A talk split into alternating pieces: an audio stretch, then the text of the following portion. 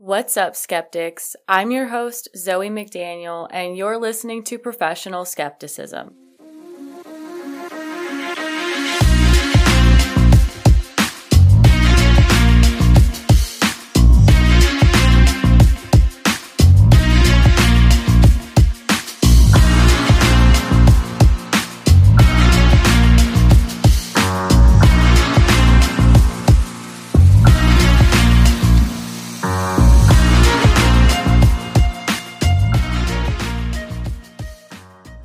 Today is July 11th, so 7 11, which is in numerology. I'm pretty sure 7 11 means to like let go of things in the past, don't hold on to anything, um, don't beat yourself up, and just to move forward.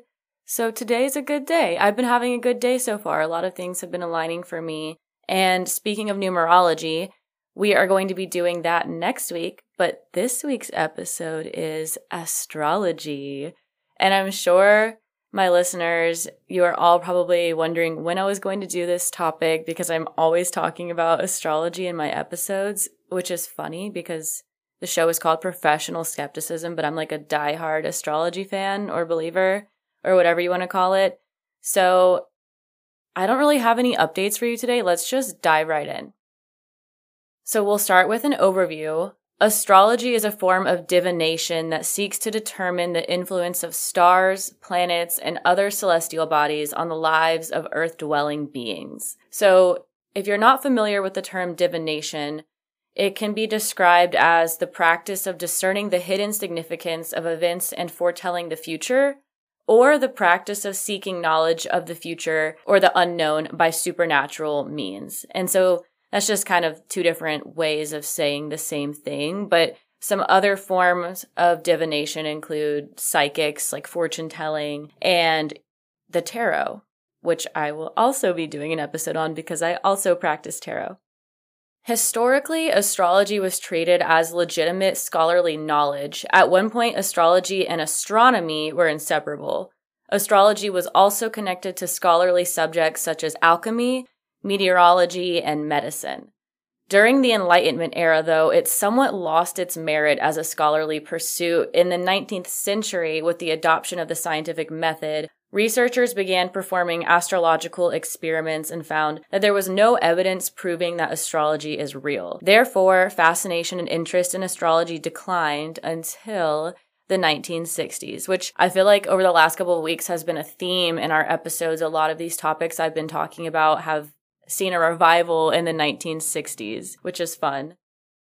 So, early evidence of astrology includes 25,000 year old cave drawings, which indicate attempts to record and predict astronomical cycles, including like movement of the constellations. And I don't know if that's, I don't know if that's the right way to word that, but you know what I mean. And like the lunar cycle. According to Wikipedia, this was the first step towards recording the moon's influence upon tides and rivers and towards organizing a communal calendar.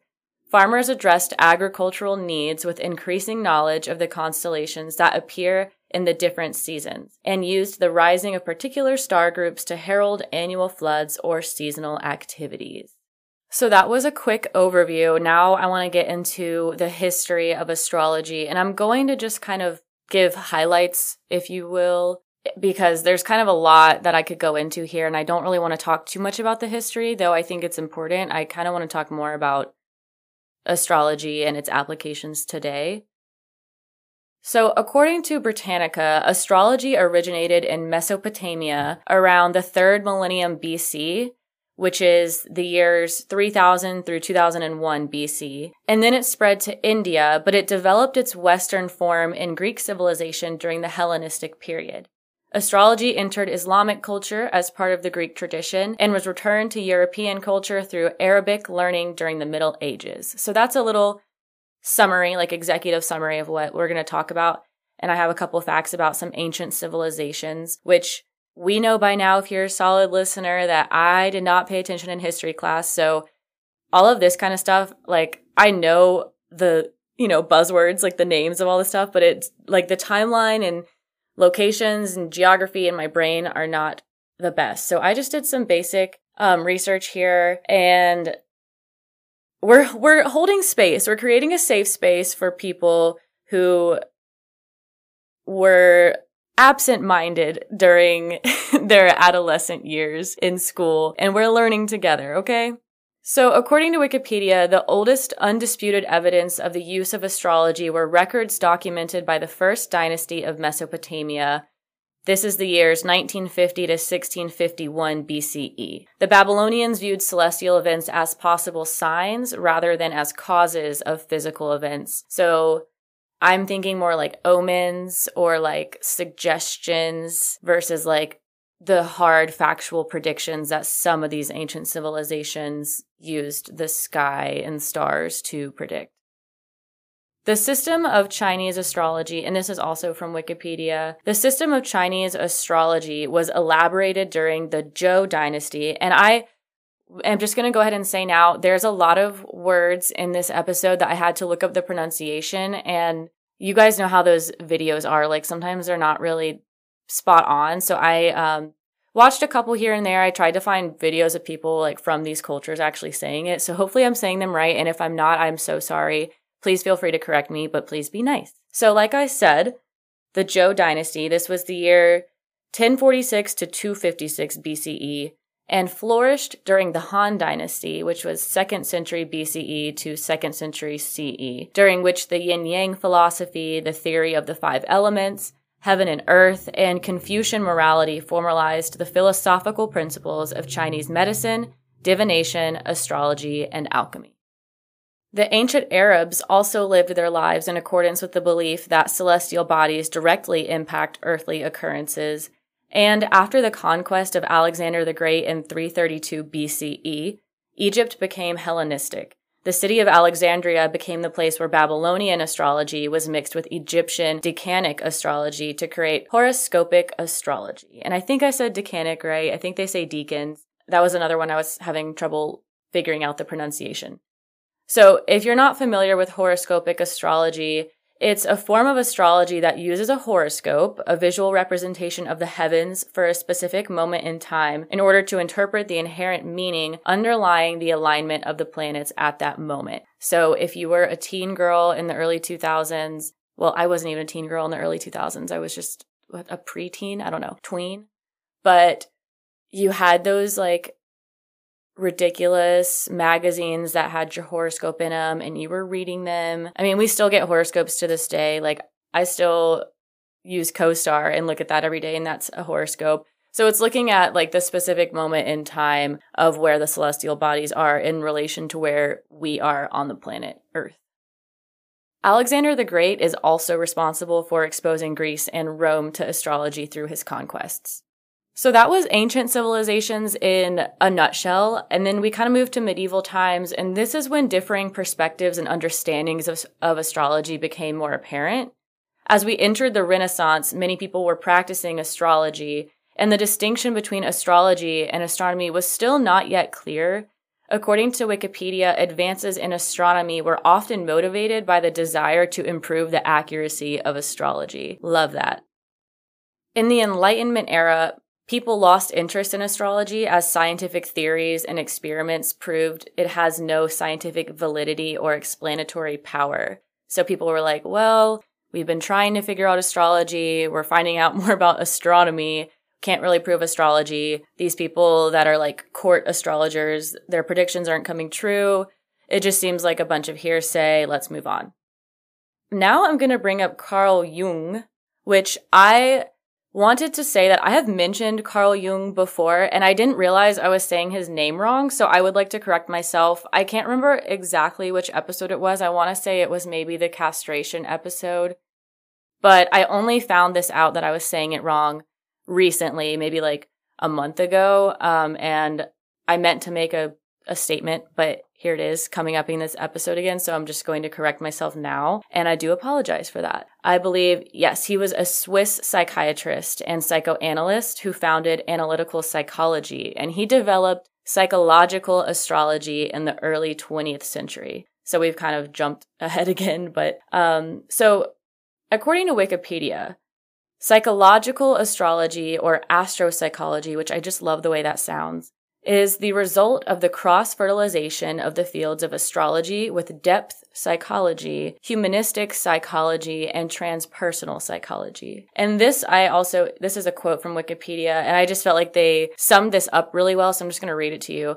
Jung was influenced by Plato's theory of ideas or forms. In his research into the symbolic meaning of his patients' dreams, conversations, and paintings, Jung observed recurring mythical themes or archetypes. He proposed that these universal and timeless archetypes channel experiences and emotions, resulting in recognizable and typical patterns of behavior with certain probable outcomes. Jung claimed to observe a correlation between these archetypal images and the astrological themes or traditional quote gods associated with the planets and signs of the zodiac. He concluded that the symbolic heavenly figures described by the constellations were originally inspired by projections of images created by the collective unconscious.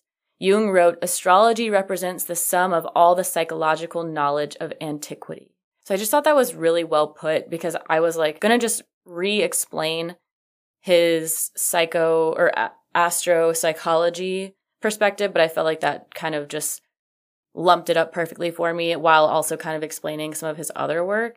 He also proposed the synchronicity theory, which I didn't know. Like, I've always talked about synchronicities instead of coincidences. Like, maybe, like when you're talking about something and then you start seeing it or hearing it or it comes into your life more often, or you have like a thought and you're like, hmm, what are the odds of that? And then you turn around and it happens to you. I call those synchronicities rather than coincidences because I feel like, I mean, we do create our own reality. And I don't know if I'm explaining the synchronicity theory quite correctly, but I didn't realize that that was like a specific theory. And I also didn't realize that Carl Jung was responsible for it. I do now, I want to read you guys the synchronicity theory just so I'm not like talking out of my ass. Okay. So, synchronicity is a concept first introduced by analytical psychologist Carl Jung to describe circumstances that appear meaningfully related yet lack a causal connection. In contemporary research, synchronicity experiences refer to one's subjective experience that co- coincidences between or coincidence between events in one's mind and the outside world may be casually causally unrelated to each other yet have some other unknown connection. And Jung held that this was healthy and even necessary. It's like, you know, I feel like that's okay when you're just like, oh wow, like life is aligning for me. But then he did say that it can become harmful within psychosis. And I hear a lot of people talking about spiritual psychosis, like when things start lining up so perfectly and everything's going your way and you start seeing quote signs or angel numbers and omens and whatever. And you're like, either everything is going really well and I'm really in touch spiritually or I'm going into psychosis. I think that's what this is referring to. And I also saw where it said that this is unlike magical thinking, which we talked about, I believe in, I think this was the episode, The Unlucky 13. So that I believe is where we talked about Carl Jung. But I just wanted to bring that full circle. Also, I remember learning about Carl Jung in psychology classes. I actually only had one psychology class and one sociology class because I went to school to be an accountant because my midheaven is in Capricorn. Ugh. But I don't really know if people are like, it seems like a lot of his theories and things that he talks about are a little woo woo, which is like right up my alley. And I am interested in reading more about some of the things that he has to say. But he's also like a psychiatrist and a psychologist or whatever. And so I don't know if he's like well respected or if people just kind of disregard him or anything like that. So if you guys know if he's just kind of like some quack, as like people would say it, that would be cool to know. Um, cause I did find this article that was called The Mysterious Jung, His Cult, The Lies He Told, and the Occult. But like I'm into the occult, so I'm not really like, that doesn't really scare me away, but the word cult isn't really great. Um, so, I mean, I'm going to do some more research into him, but I'm just curious, like, what the general consensus is on this man. So, that was basically all I have for history. Now let's talk about the types of astrology. So we have Western astrology and then we have the variations of the Eastern astrology. And if you're here in the US, you're probably more familiar with Western astrology as we know it. Western astrology is focused on the celestial body's positions at a particular point in time. So typically, this is the exact birth time and place of when someone was born. So if you've ever had someone do your birth chart, if you've ever had me do your birth chart, we need to know that exact time when you were born and the location. According to birthastro.com, Western astrology uses equatorial zodiac, which is regulated to the equator points, and it also uses tropical zodiac, which considers Earth to be the main point of attraction and the celestial bodies to be in relation to it. Western astrology is established based on the movement and approximate locations of spiritual bodies like the sun, moon, and the planets. And they are also acknowledged by their location in the 12 houses. So I'll go into more detail about the planets and the houses and like what the sun and the moon and the rising and the midheaven and all that mean here in a little bit. But I want to introduce you to Western and Eastern astrology first. So I saw this website called indaastro.com and it had like a comparison between Vedic astrology or Hindu astrology and Western astrology. So those are like the two main ideologies or practices of astrology. And then within that, you have like more people do different methods and whatever. So, and when I say Eastern astrology, I just kind of made it the Western and Eastern, but under Eastern is the Vedic astrology, which we're about to talk about, and the Chinese astrology. According to IndaAstro.com, Western astrology is based on the idea that the sun comes back to the same point of vernal equinox post completion of its circle around Earth as it appears from the Earth. Vernal equinox is the celestial event during which the sun is overhead the equator the line that divides our Earth into two equal parts. The vernal equinox is generally on March 22nd each year when day and night are of equal length. According to Western astrology, that is the point in time that dictates the first sign, Aries, further followed by the rest of the signs. However, with reference to the fixed stars, vernal equinox moves westward opposite to the yearly motion of sun at a rate of around 50.26 seconds of arc annually, which is also called precession of the equinoxes or Ayanamsa. Ayanamsa, and I looked these up too. I'm so sorry if I'm butchering this. This is because Earth's axis also rotates and completes one rotation in about 26,000 years. So that's the way Western approaches it. Let's just go right into the Vedic or Hindu astrology. So Vedic astrology takes into account this slight shift in Earth's position, which has shifted the vernal equinox point of sidereal zodiac to about 25 degrees west from the zero degrees vernal equinox of Western astrology systems. Instead of a tropical year, the Vedic astrology is based on the sidereal year, which is the time taken by Earth to revolve around Sun with respect to the fixed star Chitra. My lisp is coming out. The fixed star Chitra. And this duration is apparently 20 minutes longer than the tropical year. Due to this phenomenon, the Aries of Western astrology keeps drifting away farther from the Aries point of Vedic astrology at a rate of one degree every 72 years. At present, this difference has elevated to almost 24 degrees in the past 2,000 years. The last time when Aries of Western astrology and Vedic astrology were on the same plane was approximately 285 AD. The system of astrology that uses the fixed zodiac is called Sayana, while the one that uses movable zodiac is called Nirayana. Feel free to let me know if I'm doing it wrong. Vedic astrology is believed to be more rational and reliable. The signs and planets generally have similar interpretations and symbolic meanings in both Western and Vedic astrology, but Vedic astrology has more accurate calculations and detailed methods involved and is thus more reliable. So that's from IndaAstro.com. And Vedic astrologers not only assess the natal chart, but also the dasas, the periods of different planets transiting through different signs and their influence in real time. Also, Vedic astrology is based on moon signs rather than on sun signs. And this is from the same website. The sun moves through signs in about a month, while the moon changes its sign in about 2.25 days, which is why predications based on moon are more close and accurate since our moods and circumstances change frequently. The moon reflects the mind and emotions. This is why interpreting the moon's placement is believed to be more relevant in predictions and analysis. Vedic astrology also speaks more to our karmic cycle and our dharma or life path. So I thought all of that was really interesting. And I did throw in some facts about Vedic astrology later on. But for the most part, I'm going to be talking about Western astrology. I just wanted to acknowledge that there are differences there. Okay, so now we're going to talk about Chinese and East Asian astrology, and I got this from China Highlights, and it was written by Felicity Jiang.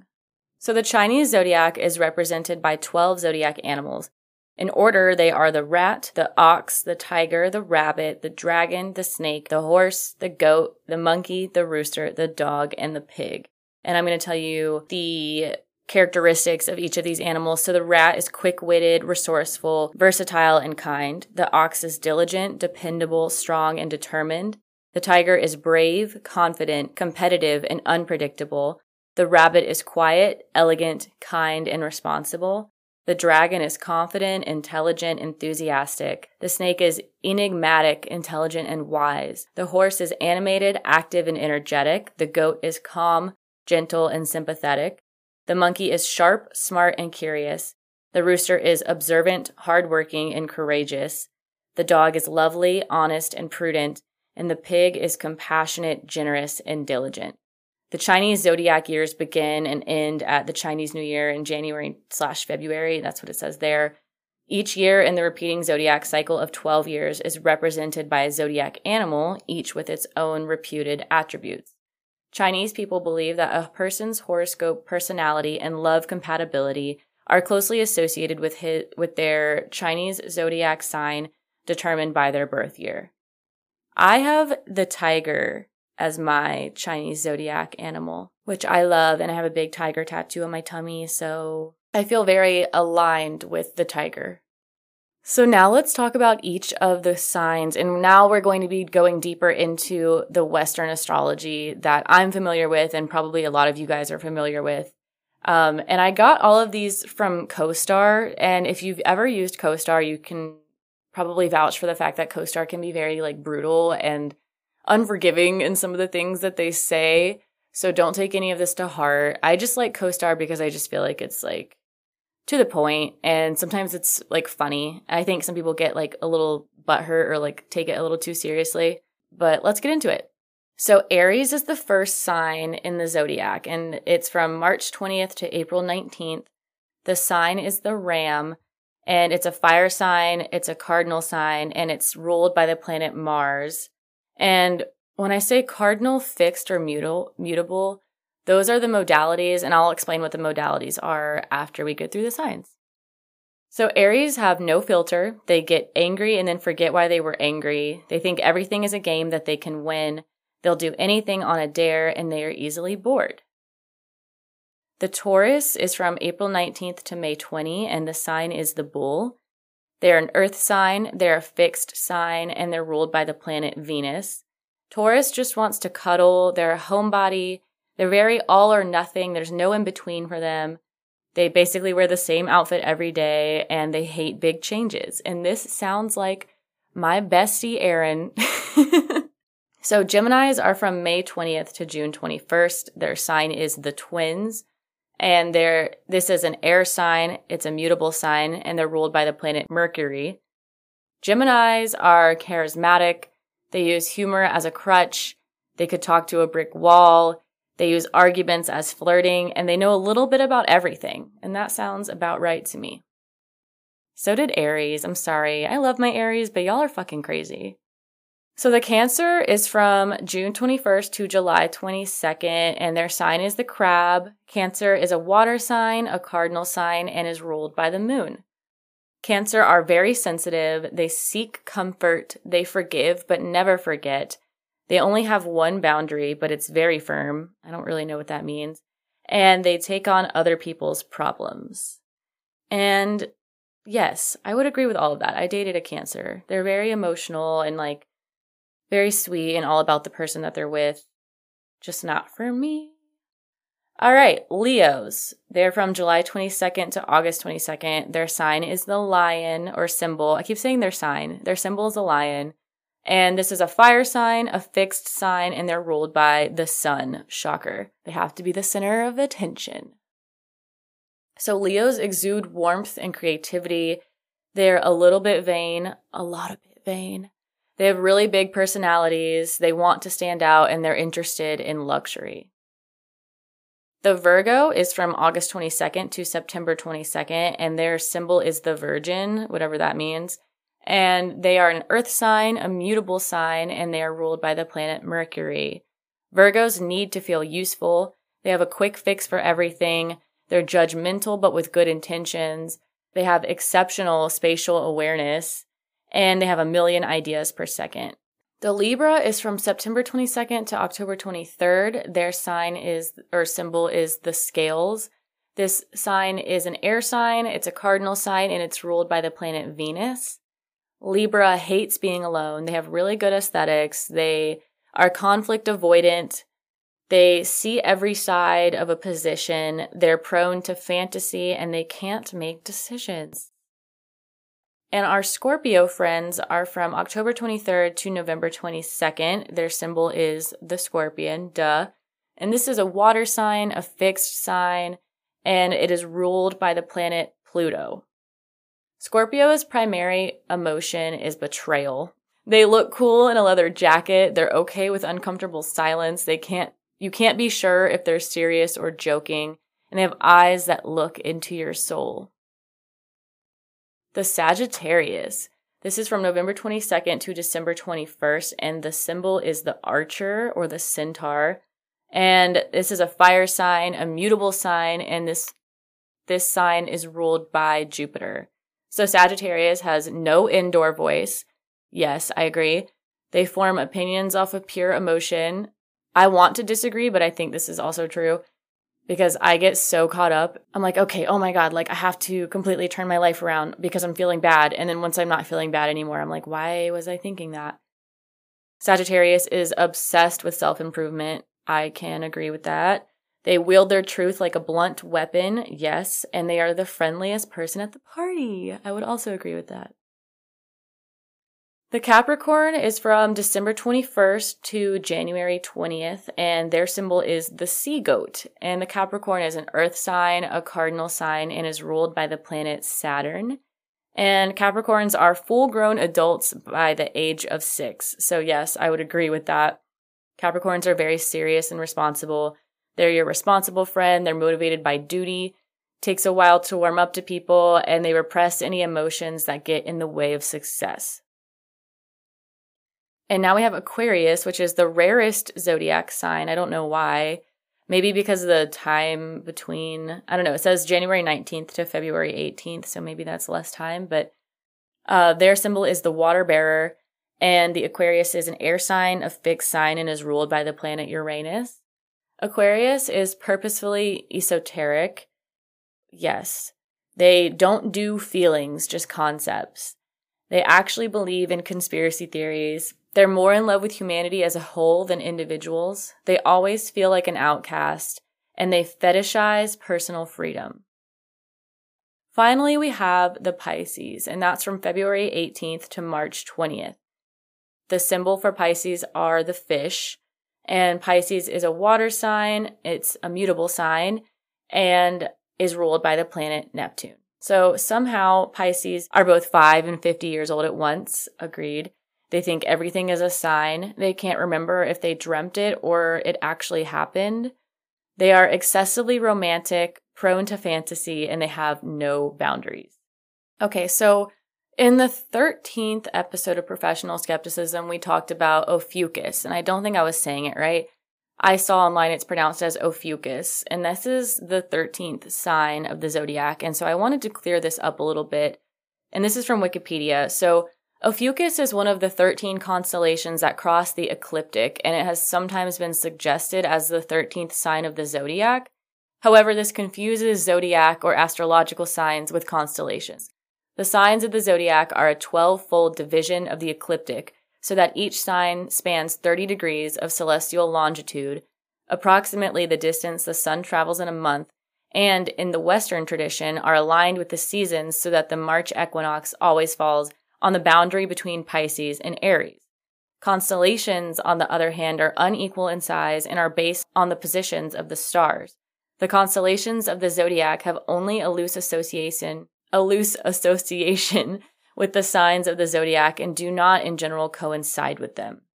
In Western astrology, the constellation of Aquarius, for example, largely corresponds to the sign of Pisces. Similarly, the constellation of Ophiuchus occupies most of the sign of Sagittarius. So it's from the 29th of November to the 18th of December. Um, that's when Ophiuchus is, I guess. And the differences are due to the fact that the time of year that the sun passes through a particular zodiac constellation's position has slowly changed because of the precession of the equinoxes over the centuries from when the Babylonians originally developed the zodiac. So, this is what the Vedic astrology was talking about with taking into consideration that change. Also, if you weren't familiar, as Earth travels around the sun, the nighttime side of Earth faces a different part of outer space. Because of this, different constellations are visible depending on the time of year. But certain constellations can be seen all year long in some places because they are above the North Pole or below the South Pole. And this is from scienceA to Z.com, which is like for children. But I just thought I would explain that if you didn't know, because I just felt like we needed a little bit more clarity in what I was saying about Ophiuchus. Okay. And so I wanted to tell you guys the time frames for the Vedic signs so you can be like, oh no, I thought I was an Aries, but I'm a Pisces or whatever. So an Aries in Vedic astrology is from April 13th to May 14th. A Taurus is from May 15th to June 14th. A Gemini is June 15th to July 14th. A Cancer is July 15th to August 14th. A Leo is from August 15th to September 15th. A Virgo is September 16th to October 15th. Libra is October 16th to November 14th. Scorpio is November 15th to December 14. Sagittarius is December 15th through January 13th. So this makes me a Scorpio. Capricorn is January 14th to February 11th. Aquarius is February 12th to March 12th. And Pisces is March 13th to April 12th, which makes my dad a Pisces. And Amanda is also a Scorpio. And I think I'm like pretty close to the cusp of Scorpio and Sagittarius anyways, so I already like kind of knew that. I have a lot of Scorpio tendencies. People always guess I'm either a Scorpio or a Pisces, and I'm like, that's so weird. So let's get into some of the aspects that are in a birth chart. So, according to the Astro Twins, when an astrologer interprets your chart, she blends the meaning of each planet, the house it's in, and the sign it's in to map the obstacles or gifts you'll face in this lifetime. So, there's the big three or the big four, and the big three are your sun, moon, and rising, and then your fourth is your midheaven or midhaven, midheaven. I don't know. I have a Sagittarius sun, a Pisces moon, and an Aries rising, and my midheaven is Capricorn. And fun fact, I think for like a week, I accidentally said on Instagram, like in my bio, that I had an Aquarius rising. I'm definitely not an Aquarius rising. Ruby's little bells are jingling. So let's talk about your midheaven. So your midheaven is located at the very top of your chart at the 12 o'clock mark. And the midheaven represents the highest point in the horizon that any planet can reach. This is the cusp of the 10th house of career and public image, which speaks to your professional path, social standing, and public persona. So whenever they talk about the midheaven, I think it's like typically they talk a lot about the 10th house and the Capricorn sign um, because I think Capricorn in the 10th house are related somehow. Um, I have a Capricorn in midheaven. So this means that I am powerful, serious, successful, and commanding, and my ideal career paths are to be a financial advisor, a property manager, or a CEO, which is hilarious to me because I literally have an accounting degree and I quit my job as an accountant to be an artist and a podcaster and a personal assistant and a dancer. So here I am. but hey, I mean, I'm still kind of like being a boss bitch, and I would like to make this thing bigger than it already is. And one day, professional skepticism is going to be huge. And I'm going to be able to hire people, provide platforms to people, and put spotlights on cool things and build a community, which I'm already working on now. So, yeah, like that's pretty CEO of me. Let's talk about modalities. So, the cardinal modality if you have a cardinal sign, they're referred to as the leaders, trendsetters, and idea people of the zodiac. They're visionaries, they're able to tolerate new beginnings and change, and they're able to make things happen out of thin air. Fixed signs are hardworking and are great at carrying out the plans manifested by the cardinal signs. They love creating to do lists, they're trustworthy when it comes to actioning plans, and they thrive off momentum and they're focused on dedication. The mutable signs are older and wiser. They know all things must come to an end, and their role is to prepare everyone for the changing of seasons. Regardless of whether these endings are good or bad, mutable signs have the power to enforce an intelligent and positive spin on any situation, bringing it to a sound conclusion. Most flexible and adaptable of the three sign types. And I got all of that from bedthreads.com. So let's talk about the planets. And I got all of the planet information from astrology.com. So the sun represents the self, one's personality and ego, the spirit, and what it is that makes the individual unique. It is our identity and our face to the world. The sun also speaks to creative ability and the power of the individual to meet the challenges of everyday life. The sun spends about a month visiting each sign and takes a year to journey through the 12 signs of the zodiac. It is masculine energy and rules Leo in the fifth house. The moon is the planet of emotions, fluid, momentous, churning from within, Mood swings, instinct, how we feel about things, and how our feelings affect others are all influenced by the moon. Whereas the sun gives us our spirit, it's the moon that gives us our soul. It symbolizes mother and the relationship between woman and child. Fertility, pregnancy, and childbirth are also governed by the moon. The moon spends roughly two and a half days in each sign and takes 28 days to circumnavigate the zodiac. It is feminine energy and rules Cancer and the fourth house. So you might, if you are a person who mis- menstruates, your cycle might line up with the moon cycle. That's pretty common. Mine does. So the planet Mercury, why do I keep saying Mercury? The planet Mercury, Mercury? I don't know. It's the planet of communication. So communication, intellect, and awareness are all within Mercury's domain, as are logic and reasoning, our manner of thinking, and how we create and express our thought processes. Mercury is about a quick wit, quit thinking, possibilities, opinions, reasoning, and the ability to rationalize things. Mercurial energy can be good or bad, but it will certainly be energizing. This planet also prompts us to move forward from one thing to the next and to get answers on both a physical and psychological level. Mercury's energy is both dexterous and perceptive. Speaking, writing, books, online communications, and learning are all within this domain, and this planet implores us to express ourselves often and well. When Mercury goes retrograde, the appearance of traveling backward, our communications will be challenged. And I'm going to talk to you guys about retrogrades and what to do when each of the planets are in retrograde. So don't worry. And I think we've all heard about Mercury being in retrograde. So Mercury is never more than 28 degrees from the sun. It takes about 88 days to complete its orbit of the sun. It is neither masculine nor feminine and assumes the gender of the sign that it's in. It rules both Gemini and Virgo and the third and sixth houses. Venus is the planet of love and money. Venus is all about pleasure, especially pleasure shared with someone else. This planet concerns itself with love, romance, and harmony in our emotional attachments, marriages, friendships, and other unions, including business partnerships. Venus is content to spread happiness and tenderness, all the while teaching us how to love and appreciate others and the things that we possess. The arts, so music, dance, drama, literature, and a sense of the aesthetic fall within the realm of Venus. So Venus tells us to indulge in our senses, revel in the beauty of the world. This planet is inextricably linked to refinement, culture, charm, and grace. Venus also deals with the pleasure we derive from our possessions, so luxuries, jewelry, painting, expensive cars, good food and drink, a beautiful home, and a sense of refinement all please Venus's interests.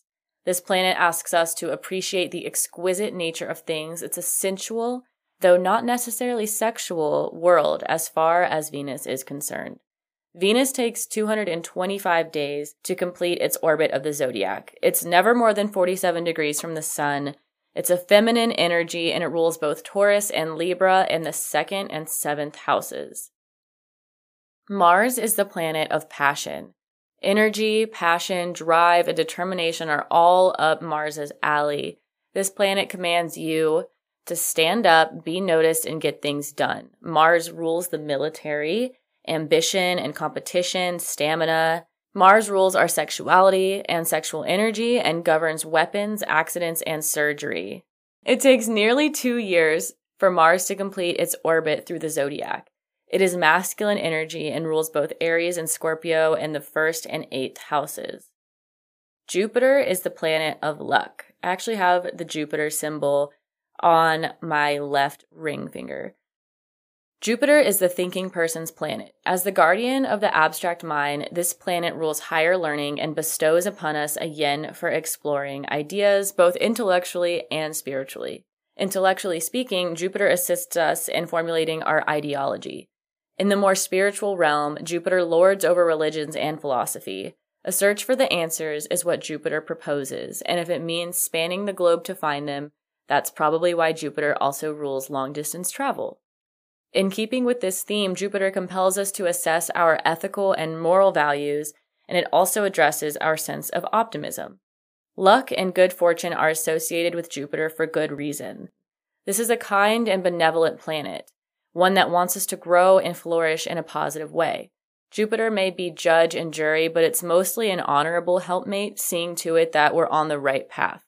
While our success, accomplishments, and prosperity are all within Jupiter's realm, this can at times deteriorate into laziness and sloth. So Jupiter also focuses on leisure time, sports of all kinds, games of chance, nature, animals, and great wealth. It takes Jupiter about 12 years to circle the zodiac.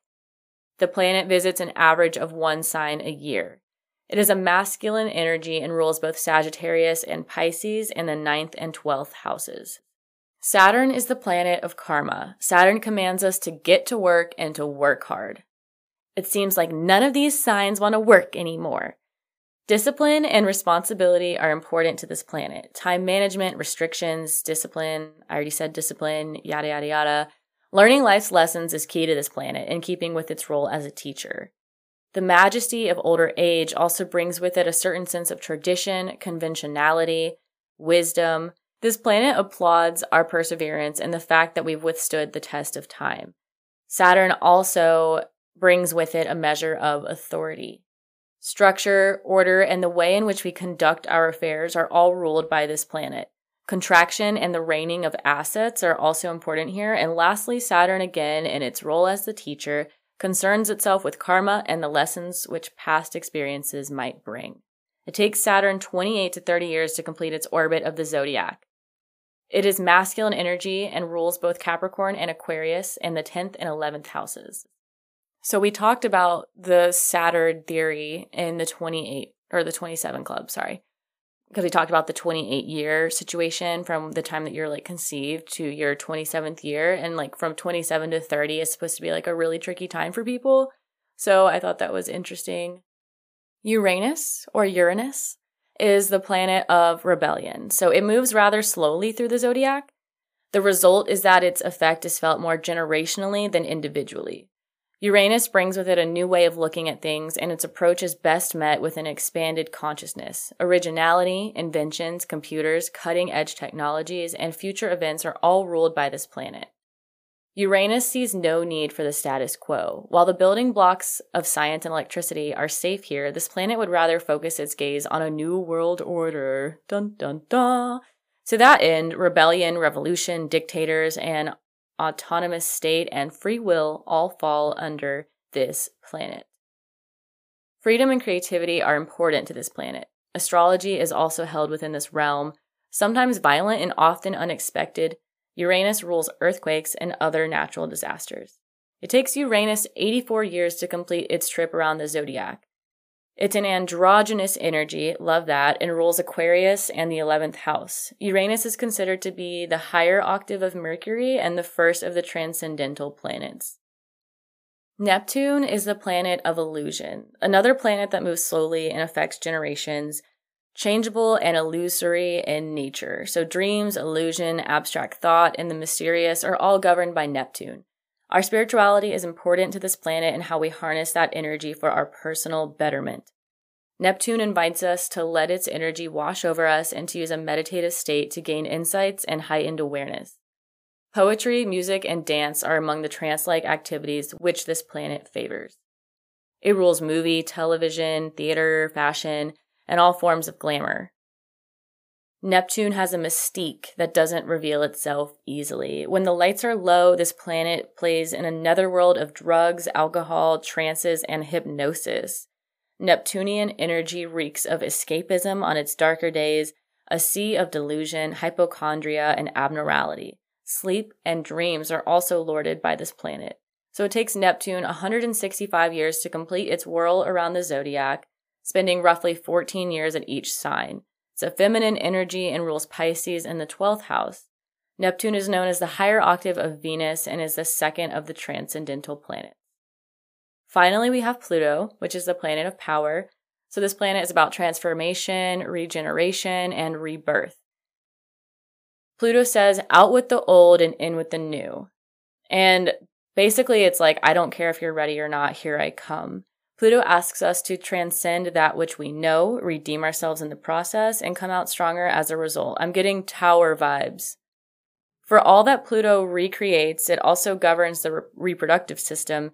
It loves to destroy. So this planet rules destruction, death, obsession, kidnapping, coercion, viruses, and waste. Pluto also governs crime and the underworld, along with many forms of subversive activity, such as terrorism and dictatorships. This planet is about all that is secret and undercover, that which is hidden from view. It takes Pluto approximately 248 years to complete its orbit around the zodiac. Due to the eccentricity of its orbit, it takes this planet between 12 and 31 years to pass through a sign. It rules Scorpio in the eighth house. Pluto is the last of the transcendental planets and is the higher octave of Mars. So all of that was from astrology.com, and I just kind of like picked and chose um, to kind of th- that was me like summarizing the planets from what they had to offer. So next, let's talk about retrogrades. And I got this information from Alina Alive. Um, she has a YouTube channel where she posts meditations and astrology information. And also I have her astrological planner that has like all the full moons and the new moons and the retrogrades and like all the different astrological events throughout the year. I would recommend it. It's pretty cool. So, according to Alina Alive, the term retrograde means that from the vantage point of us on Earth, a planet will appear to be spinning backwards. There's always at least one planet in retrograde about 80% of the year, and retrograde planets spark internal dialogue and deep introspection specific to the planet in retrograde and the sign it is transiting. This generally shows up through the retrograde shaking up our normal day to day lives. So, we always hear about Mercury in retrograde, but I think a lot of people might not know that all the planets go into retrograde. We just only ever hear about Mercury because that's like the big deal. So when Mercury is in retrograde, we need to slow down and bring intentionality, become more present and back up your computers or online storage because miscommunication and technical difficulties are bound to happen. When Venus is in retrograde, treat any relationship issues as important lessons that need to be learned and not brushed off. Be more conscious of spending habits and hold space for creativity. When Mars is in retrograde, avoid making new plans, release and rewrite past negative experiences to guide yourself forward. When Jupiter is in retrograde, you need to remember that it's about the journey and not the destination. Realign with your intuition. When Saturn is in retrograde, it's easy to feel burnt out. You'll notice a lack of boundaries and self control, so reflect on efficiency of your routines, structures, schedules, and relationships. When Uranus is in retrograde, wake up to where your ego is attached and limiting your personal growth. Take advantage of a objective perspective. When Neptune is in retrograde, detach from ego and become more connected to one another and the universe. So reflect on how you interact with others and implement healthy boundaries. When Pluto is in retrograde, explore how your subconscious mind works and your objectives in the realm of power, pleasure, death, and renewal. So coming up, oh, actually, currently we are, Saturn is in retrograde in Aquarius, and this will end on October 22nd of this year, 2022. Neptune is also currently in retrograde in Pisces, ending December 3rd, 2022. And Jupiter will go into retrograde in Aries and Pisces July 28th and will end on November 23rd, 2022. And then our next Mercury retrogrades are September 9th through October 2nd in Libra and Virgo, and again December 29th to January 1st of 2023 in Capricorn. So just prepare. Now I'm going to explain what the houses are to you. And like I love astrology, but there's just so much that goes into it, so I am not like super educated on all of it. So some of this, like, I didn't really know anything about the houses. So this is new to me. Um, hopefully it's beneficial to you guys. So each astrological, oh, I got this from astrostyle.com. And each astrological birth chart is divided into 12 different sections known as houses. Each astrological house defines areas of your life your horoscope or planetary transit refers to. The 12 houses of the zodiac flow counterclockwise in a 360 degree circle, and it starts at like the 9 o'clock point. The first houses are personal. According to astrostyle.com, they rule our private and immediate lives, individuality, our daily environments, our siblings and peers, our parents, and our attempts to define and express who we are.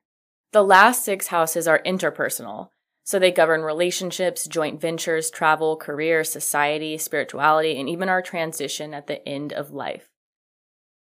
And this was a question that I had. I wasn't sure because when I look at my birth chart, I only see like six specific houses.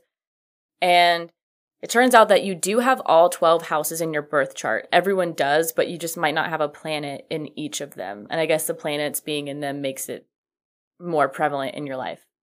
So the first house is in Aries, and this relates to first impressions, the self and appearance, leadership, new initiatives, fresh starts, and beginnings. The sign on the cusp or starting edge of this house is referred to as your rising sign or ascendant. The second house is in Taurus, and this relates to all matters related to your immediate material and physical environment. So, taste, smells, sound, touch, sights. The second house also rules income, money, and self esteem. The third house is in Gemini, and this represents all forms of communication talking, thinking, gadgets, and devices. Think Mercury. The third house also covers siblings, neighborhoods, local travel, libraries, schools, teachers, and community affairs. The fourth house is in Cancer, and this sits at the very bottom of the zodiac wheel and thus rules the foundation of all things. This includes your home, privacy, your basic security, your parents, particularly your mother, children, your own mothering abilities, nurturing, and TLC. The fifth house is in Leo, and this is ruled by dramatic Leo, and it governs self expression, drama, creativity, color, attention, romance, fun, and play. The sixth house is in Virgo, the domain of health and service. So it rules schedules, organization, routines, fitness, diet and exercise, natural and healthy living, helpfulness, and being of service to others. The seventh house is in Libra, and this relates to the sector of relationships and other people. It governs all partnerships, both business and personal, and relationship associated matters like contracts, marriage, and business deals. The eighth house is in Scorpio, and this is a mysterious sector that rules birth, death, sex, transformation, mysteries, merged energies, and bonding at the deepest level. The eighth house also rules other people's property and money.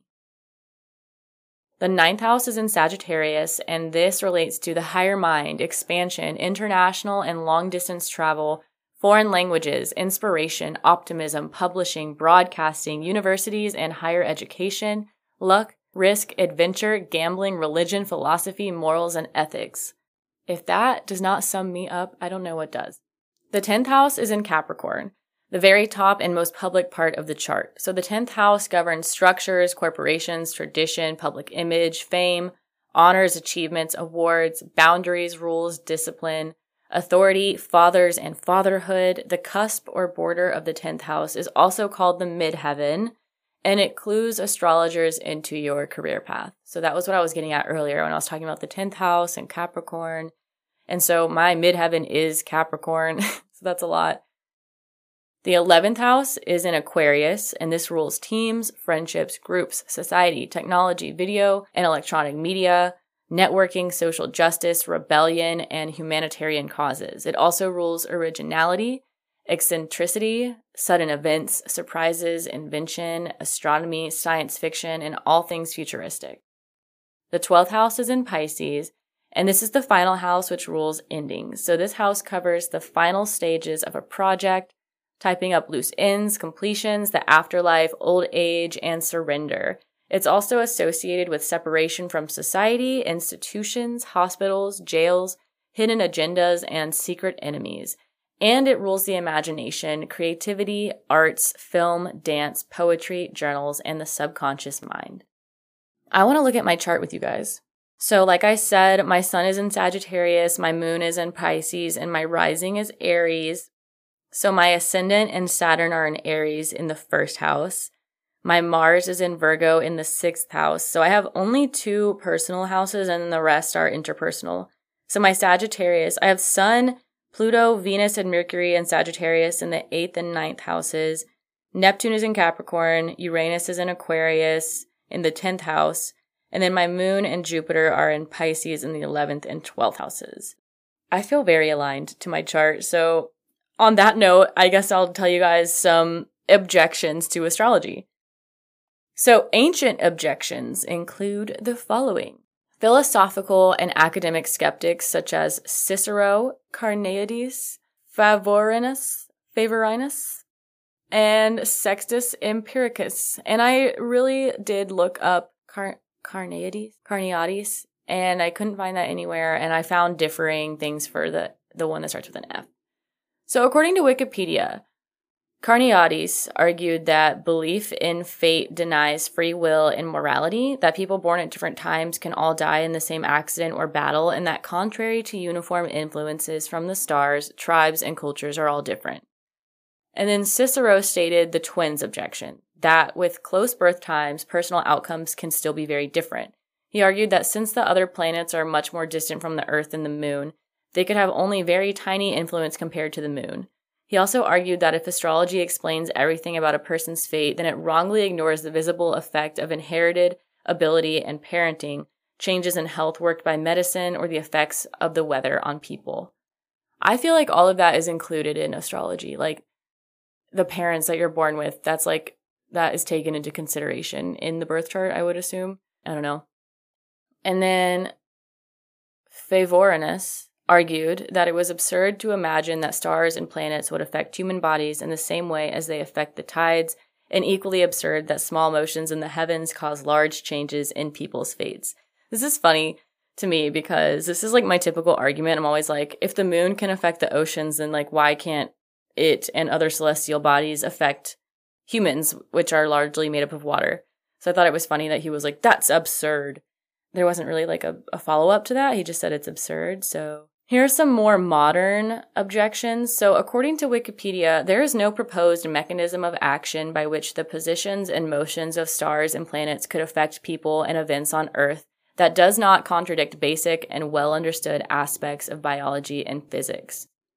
Those who have faith in astrology have been characterized by scientists, including Bart J. Bok, as doing so in spite of the fact that there is no verified scientific basis for their beliefs, and indeed that there is strong evidence to the contrary. Like, okay, yeah, anyways. Um, confirmation bias is a form of cognitive bias, a psychological factor that contributes to belief in astrology. Astrology believers tend to selectively remember predictions that turn out to be true and do not remember those that turn out to be false. Okay, fair. Philosophers who disagree with astrology for various reasons include Karl Popper, Paul Thagard, Edward W. James, and Thomas Kuhn. Philosopher Thomas Kuhn argues that failures in astronomy could be explained, researched, and corrected, where failures in astrology cannot. Astrology is non empirical, and in contrast to scientific disciplines, astrology has not responded to falsification through experiment. To Kuhn, even if the stars could influence the path of humans through life, astrology is not scientific. And I agree with that. I like that's that's yeah, that's valid. Like okay, I agree with that. I think that maybe some things in this world are not necessarily scientific. I believe in magic. Like that's like the silly like human way to say it, like the material way to say it. Like I believe in magic, but I feel like there's definitely like a greater thing out there. I don't personally view astrology as like a religion to me, but I know a lot of people do practice astrology very seriously in their life. And I don't know if it's like offensive to compare astrology to religion. Um, so if that is offensive, I'm sorry, but that's just kind of like where my brain buckets it is with like religion. And so like, yeah, we haven't scientifically proven like religion or like God exists. You know what I mean? So it's like, it doesn't have to be science. Like just let people have something they want to believe in. So, moving on, astrology has not demonstrated its effectiveness in controlled studies either. So, where it has made falsifiable predictions under controlled conditions, they have been falsified. And I got all this from Wikipedia too. So, there was a famous experiment where 28 astrologers were to match over 100 natal charts to personal profiles generated in this like agreed upon fashion. Like, the, there were scientists and astrologers external to the actual experiment that like they all were like, yes, this is fair go ahead with the experiment. And they found that predictions based on natal astrology were no better than chance and that the testing clearly refutes the astrological hypothesis. There's been other scientific studies with no significant results as well. Um, you might have heard of the Mars effect. So there was, I can't remember what his name is, but there was a philosopher and scientist who did an experiment where he was trying to see if like people's birth charts and who they are as an adult, if their birth charts like, I guess, aligned with that. And so the planet Mars was seen to be in a lot of the birth charts of like professional athletes. And so that's where the Mars effect came from. But there was a lot of debate with the validity of the experiment, saying that like this philosopher purposefully excluded people from the experiment after getting their information. And then other people say that the parents who provided the birth times and locations, like tweaked the information to be more favorable because it was performed at a time when astrology was more commonly believed in. So there's a lot of experiments that are out there, but none of them really prove anything, which is which is fine and I understand that and that's valid. Cool. I just like astrology because I think it's fun and I just like to see like the weird coincidences or synchronicities where people do align with what's in their birth chart. So, testing the validity of astrology can be difficult because there's no consensus among amongst astrologers as to what astrology is or what it can predict. So this goes back to like first of all there's western astrology, there's Vedic astrology, there's Chinese astrology, and then within that you have like astropsychology or you know psychological astrology and horoscopic astrology and decanic astrology and a lot of different kinds of astrology and then some people might not even know that they need to look at their moon and rising in midheaven. And there's a lot of factors at play, and there's not like one consensus, which is another reason that I'm like, I don't really know if we need to be trying to argue that it's scientific. Like, just let people believe what they want to believe. So, in conclusion, I am still a believer in astrology. I I feel like it's different than believing in something like flat earth because it doesn't really hurt anybody. I I can understand that it's not real and still like have fun with it or like entertain the concept. Like I I don't know, I think I just it goes back to me viewing astrology in the same realm as other religions and again I apologize if that's offensive, but like I'm sure that there are other people that actually feel that way. Um, or people who are more involved in the astrology world that would feel that way as well. And again, maybe I'm wrong, but that's just how I look at it. And so, like with flat earth, I don't really think that's like a religion. Like that's just people being like, the earth is flat. This also kind of reminds me of like a lot of the studies that I found in the episode 13 where people were trying to prove whether the number 13 was lucky or unlucky. And it was like there weren't really any studies that really could definitively say it was lucky or unlucky or whatever. But there were a lot of like historical in ancient stories that were pointing to it being unlucky. And so, while yes, we can't really prove something yet, doesn't necessarily mean that it's not true. Where, like with flat earth, we've definitely proved that the earth is not flat. Yeah, so I don't know. I think it's interesting to read about and learn about and see how it can apply to my life while also acknowledging that science doesn't really acknowledge it. You know, we haven't figured everything out we're humans in this insanely large and beautiful universe. And I think about this a lot, like the fact that we have figured out so much already. I just think about how we discovered gravity and the laws of physics and like made telescopes and sent things into outer space to see other parts of the universe. Like it's crazy how much we know, but like I also wonder how much of it is not even right or like how much of it do we not even know yet that's going to disprove the science that we know now? Because that happens. Like a lot of things we know now have proven things that we used to know in the past as being incorrect. So, what are we going to learn next that's going to negate everything that we know now? It's interesting to think about. Like, we're just always trying to figure things out. Just because we haven't figured it out yet doesn't mean that we won't figure it out later. And maybe that's how the flat earthers feel. I don't know. I'm supposed to be skept- skeptical about things. But I'm to let myself have this one. I'm to let myself believe in astrology and numerology and tarot and the lunar cycle and how it affects us. Like, I like that kind of shit. And I think it's interesting. So, yeah. Maybe one day we'll prove that God and Source are real. Well, we know Source is real, but like maybe we'll prove, we'll have a way to like physically prove it through some sort of machine that can like detect it. I don't know. Nothing matters in this world except things that bring you joy. So if believing in astrology and the flat earth brings you joy, then believe in astrology. Yeah. Just do what makes you happy. Don't believe in flat earth. I was kidding about that. Maybe I'm just as delusional. I don't know. Someone let me down easy. Anyways, I love you guys. Please, please, please leave a five star rating Please share this podcast with your friends and family. Please subscribe to us on Patreon at p-a-t-r-e-o-n dot com forward slash profskep podcast. You can follow us at profskep podcast. That's at p-r-o-f-s-k-e-p podcast on Instagram and Twitter. And you can email me at professional skepticism podcast at gmail.com.